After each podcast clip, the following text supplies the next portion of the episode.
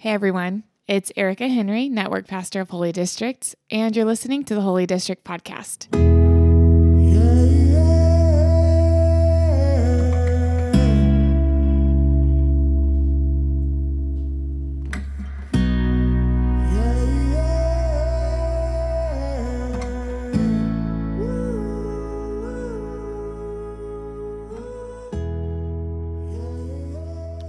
I have the great privilege of starting us off in a new network podcast series that we're doing that we're calling What is the Church? Now, you may not know this, but part of the ethos of the Holy District Network and each of our communities is that we really desire that our teaching that we provide through the podcast is responsive. And what we mean by responsive is that we really believe that Jesus is at work through the Holy Spirit in each and every person who has been drawn into our community, and that that each person has a sense about what God is up to currently in their lives. And rather than trying to use our teaching to guide people toward what we think they should know or do, we want to listen really well uh, to our communities and to one another, and then listen really well to the Holy Spirit and look to the example of Jesus to then respond to ourselves and to our community with Jesus centered teaching and content that meets us where we already are in response to the questions and concerns and ideas that we're already thinking about and ready to move on. And so for this episode, I get to kick off a new series that's doing exactly that. We're going to be exploring across the entire Holy District network. We're going to be exploring what is the church. And we're going to start out by sharing some of the feedback and the questions that have been bubbling up in our communities across the country. And then we'll meditate on a good chunk of scripture together today. My hope is that this will set us up for a really engaging and fruitful conversation over the next period of weeks as we explore the concept of church from a Jesus centered perspective.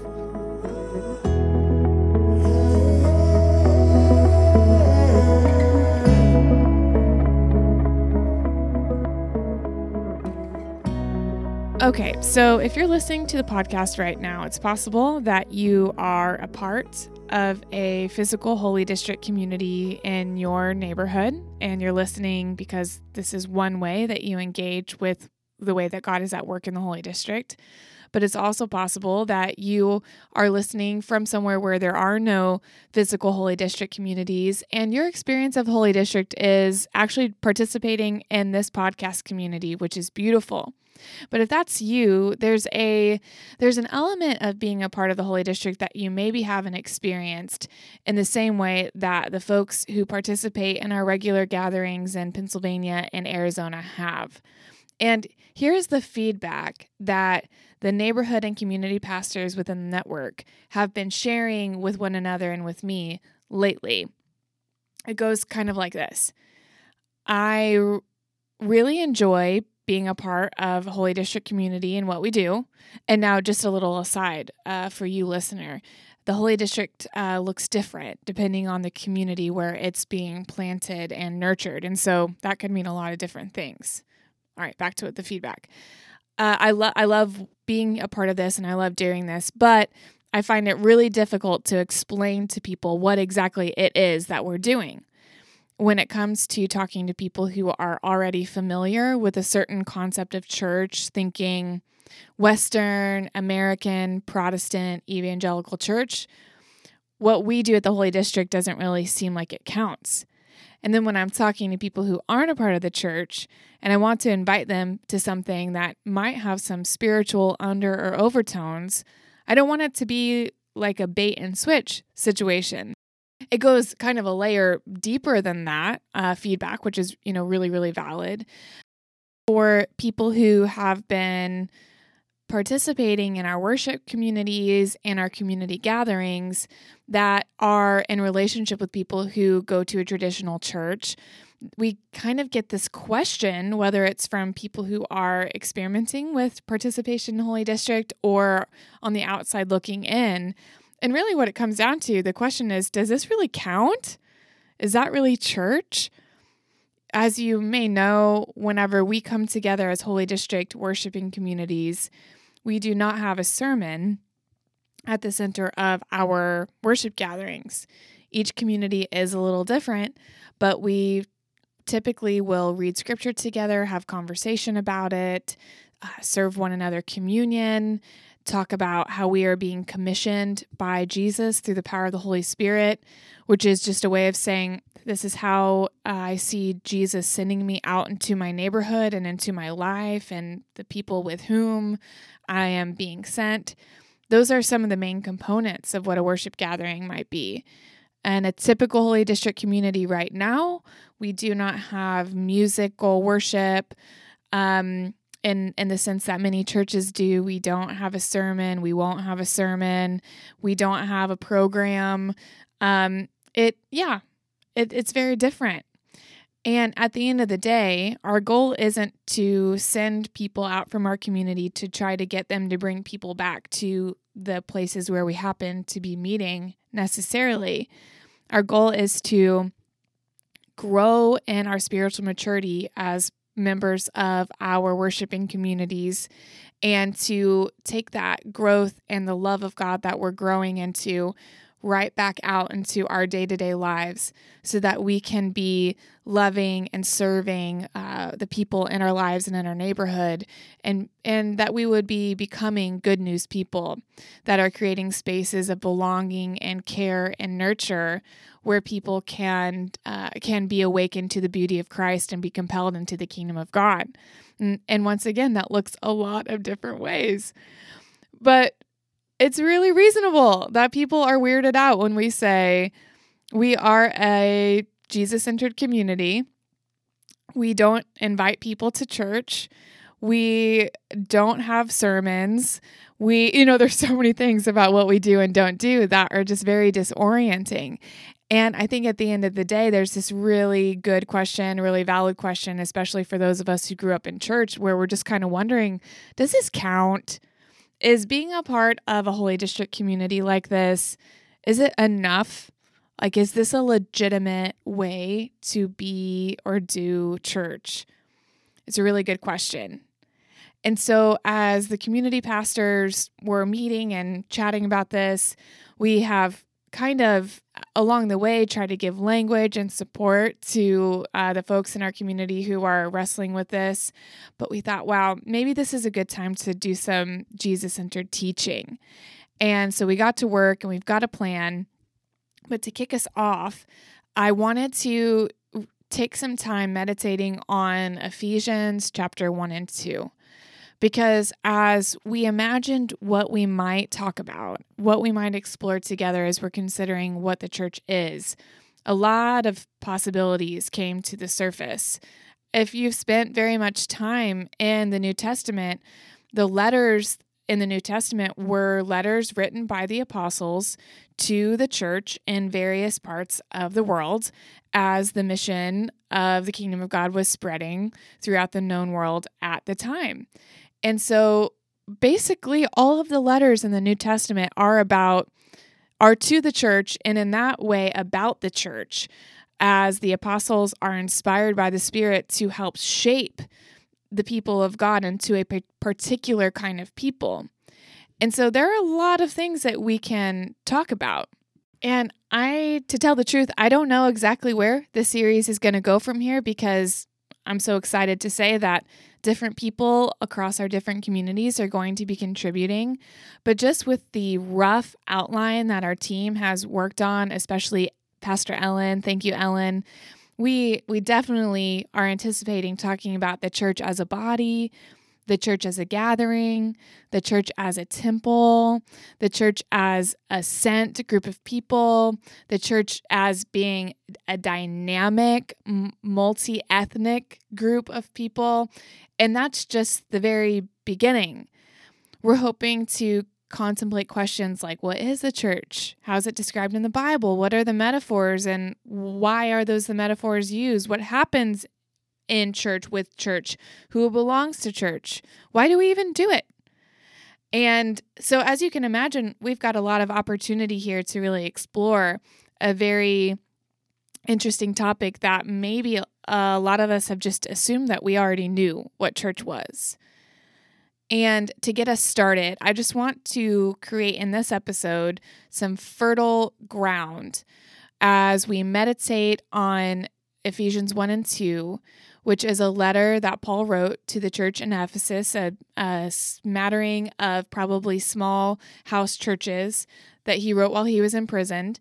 And uh, it, it's going to, I think, give us some already some of those metaphors and some of those ideas from a very Trinitarian, Jesus soaked perspective to start thinking about what what is the church and what does it mean to be a part of the church and is being a part of something as weird as the holy district a legitimate way of engaging in this thing that we call church in the 21st century I hope this feels as interesting to you as it does to me. I'm kind of stoked on this right now. And I also hope that you will engage with our team as we move through this series.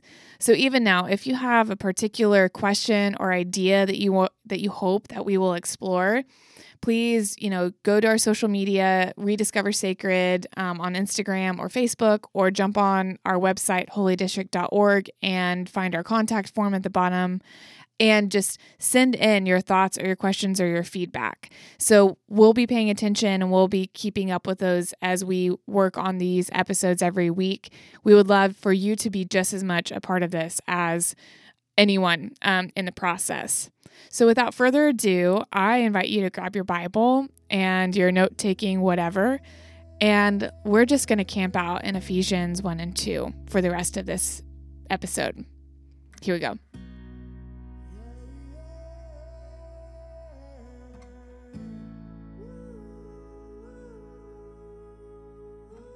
I'm reading from the New Revised Standard Version, updated edition. And gonna, I'm going to start in chapter 1, where Paul opens up his letter with a salutation and then a beautiful Jewish poem, followed by a prayer. Now, on the face of it, it may not seem that this letter is about the church. But here are a couple things that I want to encourage you to have in your mind as you're listening to this aloud today. Number one, Paul definitely would have composed this letter with his other missionary companions with the intent that people would hear it in a very similar way that you're listening to it right now. And he was writing this letter to a network of churches in Ephesus. So this was going to be passed around from uh, gathering to gathering. And he is sees himself as a sent one of Jesus Christ to whom a mystery has been revealed that now he has a profound mission to illuminate and pass on to all of the Jesus followers who are growing like a little mustard seed throughout the Roman Empire. As he is communicating about the person of Jesus, for Paul, who Jesus is and what Jesus has done is inseparable from the work that God is doing and wants to do through the saints or the people of God or whatever word or phrase you want to use to talk about this group of Jesus followers who are now trying to live as Jesus is Lord, not Caesar, but Jesus is Lord. And so he Paul is painting this really beautiful picture of what it means to have spiritual blessings in Christ as the people of God who are following Jesus, the the resurrected and ascended Lord of the cosmos. What significance might that have for us today? I mean, you know, we're pretty far removed in time from the culture and the context that Paul and his missionary companions would have been composing this letter in. And yet, God saw it fit that we would have these scriptures to meditate on and contemplate in order to grow in wisdom and in spiritual maturity in our followership of Jesus.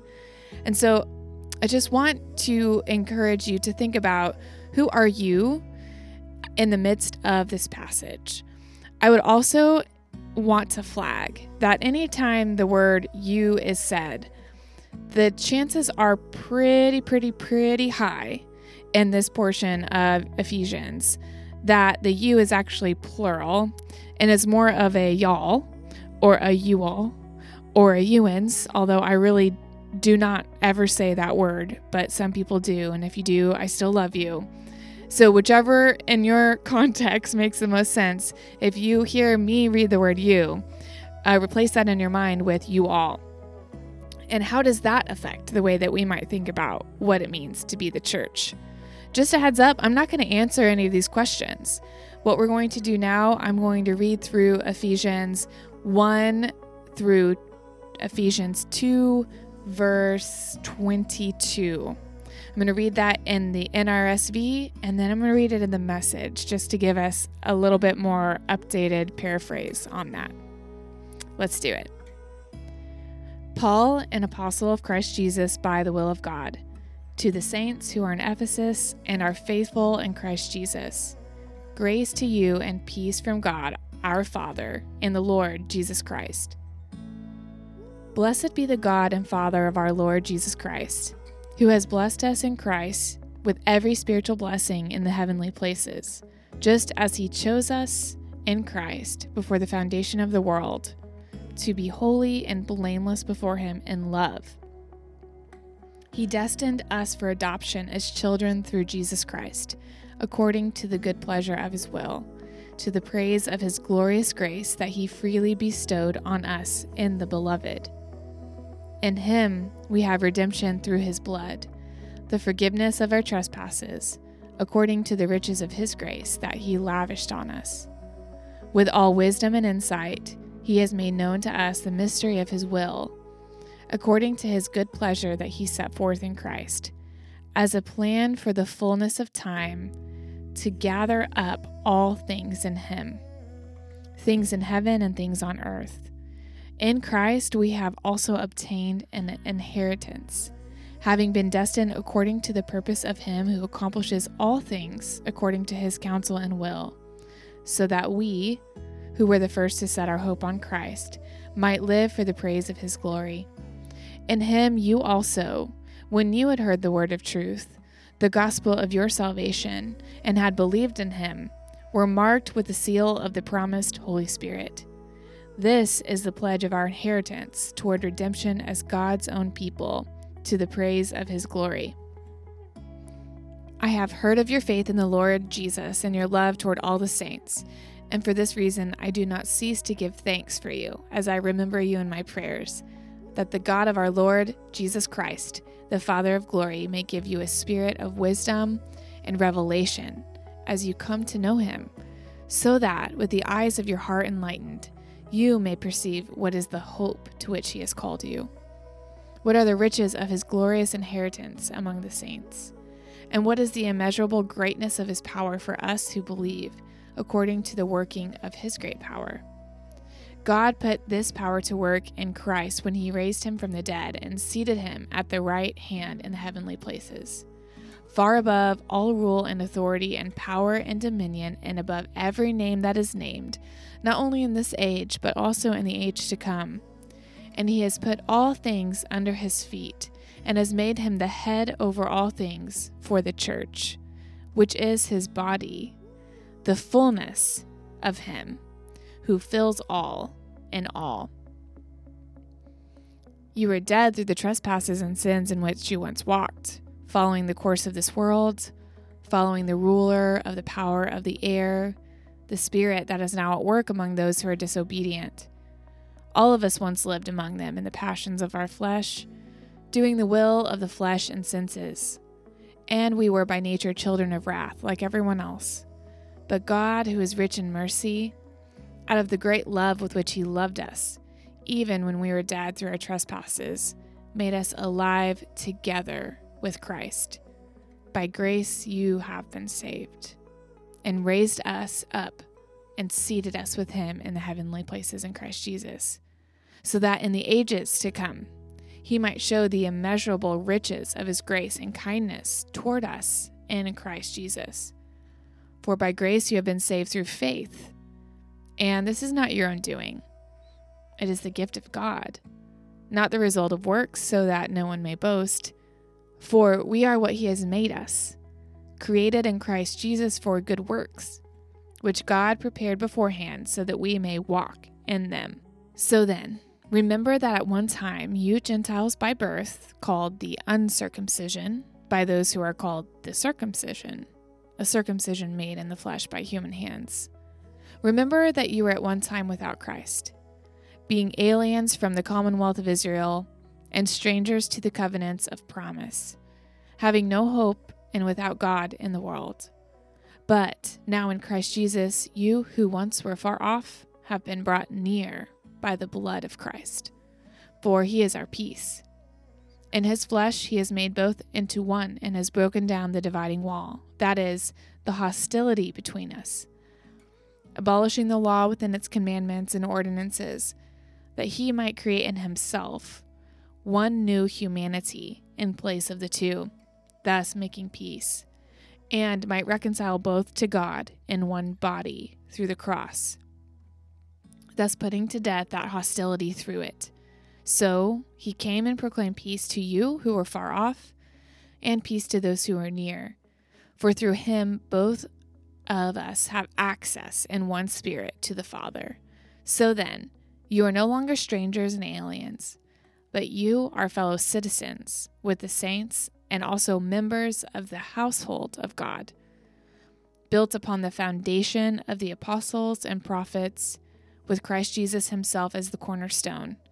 In him, the whole structure is joined together and grows into a holy temple in the Lord, in whom you also are built together spiritually into a dwelling place for God. Okay, that was a lot. And this was written to be actually heard and processed in one letter unit. So we're we're only taking a the first chunk of this letter and trying to consider it together. Before I read the message paraphrase of this, I do want to ask you to just take a moment, whether you need to pause or go back and listen to it again, and just start jotting down your response to these couple prompts.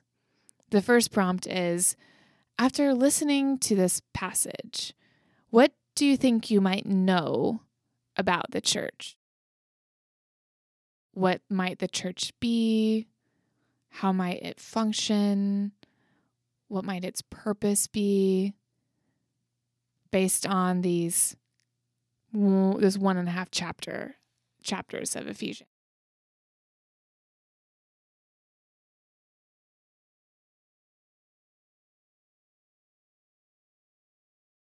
While you're at it, I would encourage you to start noting or underlining or circling in your Bible every metaphor that you see that's being used to describe the church or the people that Paul is writing this letter to, the group of people who are following Jesus. How many can you find? And what do you know about each of these metaphors, what they might represent.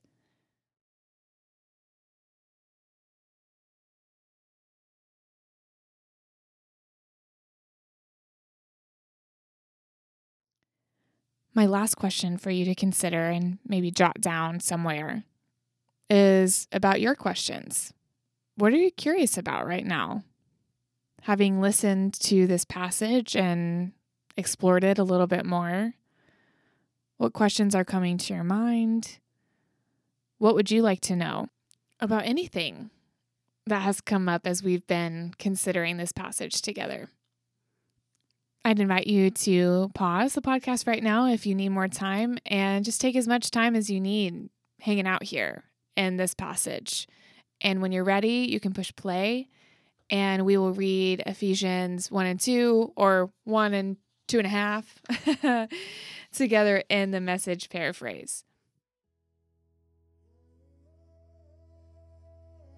I, Paul, am under God's plan as an apostle, a special agent of Christ Jesus, writing to you faithful believers in Ephesus.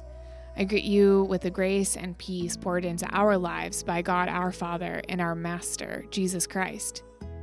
How blessed is God! And what a blessing He is. He's the Father of our Master, Jesus Christ, and takes us to the high places of blessing in Him. Long before He laid down earth's foundations, He had us in mind, had settled on us as the focus of His love, to be made whole and holy by His love. Long, long ago, He decided to adopt us into His family through Jesus Christ. What pleasure He took in planning this.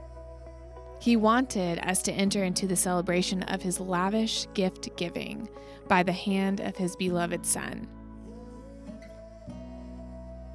Because of the sacrifice of the Messiah, His blood poured out on the altar of the cross, we're a free people, free of penalties and punishments chalked up by all our misdeeds. And not just barely free either, abundantly free. He thought of everything, provided for everything we could possibly need, letting us in on the plans He took such delight in making. He set it all out before us in Christ, a long range plan in which everything would be brought together and summed up in Him. Everything in deepest heaven, everything on planet Earth. It's in Christ that we find out who we are and what we're living for. Long before we first heard of Christ and got our hopes up, He had His eyes on us, had designs on us for glorious living, part of the overall purpose He's working out in everything and everyone. It's in Christ that you, once you heard the truth and believed it, this message of your salvation, found yourselves home free, signed, sealed, and delivered by the Holy Spirit.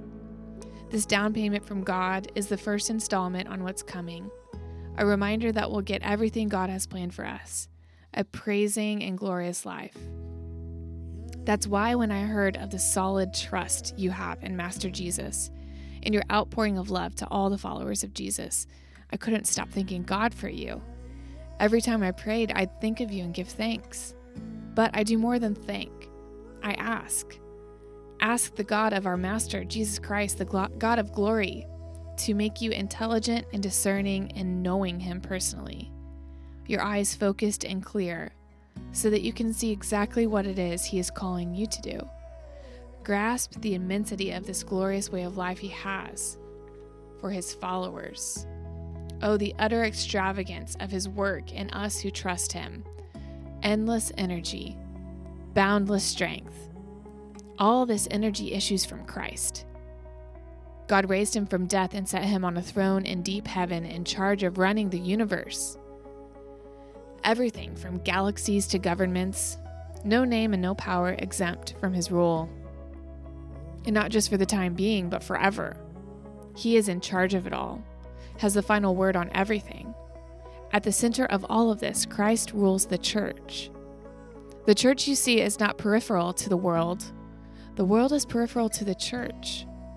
The church is Christ's body, in which he speaks and acts, by which he fills everything with his presence. It wasn't so long ago that you were mired in the old stagnant life of sin. You let the world, which doesn't know the first thing about living, tell you how to live. You filled your lungs with polluted unbelief and then exhaled disobedience. We all did it. All of us doing what we felt like doing when we felt like doing it. All of us in the same boat, it's a wonder God didn't lose his temper and do away with a whole lot of us. Instead, immense in mercy and with an incredible love, he embraced us. He took our sin dead lives and made us alive in Christ. He did all this on his own with no help from us. Then he picked us up and set us down in highest heaven in company with Jesus, our Messiah. Now, God has us where he wants us, with all the time in this world and the next to shower grace and kindness upon us in Christ Jesus. Saving us is all His idea and all His work. All we do is trust Him enough to let Him do it. It's God's gift from start to finish. We don't play the major role. If we did, we'd probably go around bragging that we'd done the whole thing. No, we neither make nor save ourselves. God does both the making and saving. He creates each of us by Christ Jesus to join Him in the work He does the good work He has gotten ready for us to do, work we had better be doing. But don't take any of this for granted. It was only yesterday that you outsiders to God's way had n- no idea of any of this, didn't know the first thing about the way God works, hadn't the faintest idea of Christ. You n- knew nothing of that rich history of God's covenants and promises in Israel, hadn't a clue about what God was doing in the world at large. Now, because of Christ, dying that death, shedding that blood, you who are once out of it altogether are in on everything. The Messiah has made things up between us so that now we're together on this, both non Jewish outsiders and Jewish insiders. He tore down the wall we used to keep each other at a distance. He repealed the law code that had become so clogged with fine print and footnotes that it hindered more than it helped, and he started over. Instead of continuing with two groups of people, separated by centuries of animosity and suspicion, he created a new kind of human being, a fresh start for everybody. Christ brought us together through his death on the cross. The cross got us to embrace, and that was the end of hostility. Christ came and preached peace to you outsiders and peace to us insiders. He treated us as equals and so made us equals. Through him, we both share the same spirit and have equal access to the Father. That's plain enough, isn't it? You're no longer wandering exiles. This kingdom of faith is now your home country. You're no longer strangers or outsiders. You belong here, with as much right to the name Christian as anyone. God is building a home. He's using us all, irrespective of how we got here and what He is building. He used the apostles and prophets for the foundation.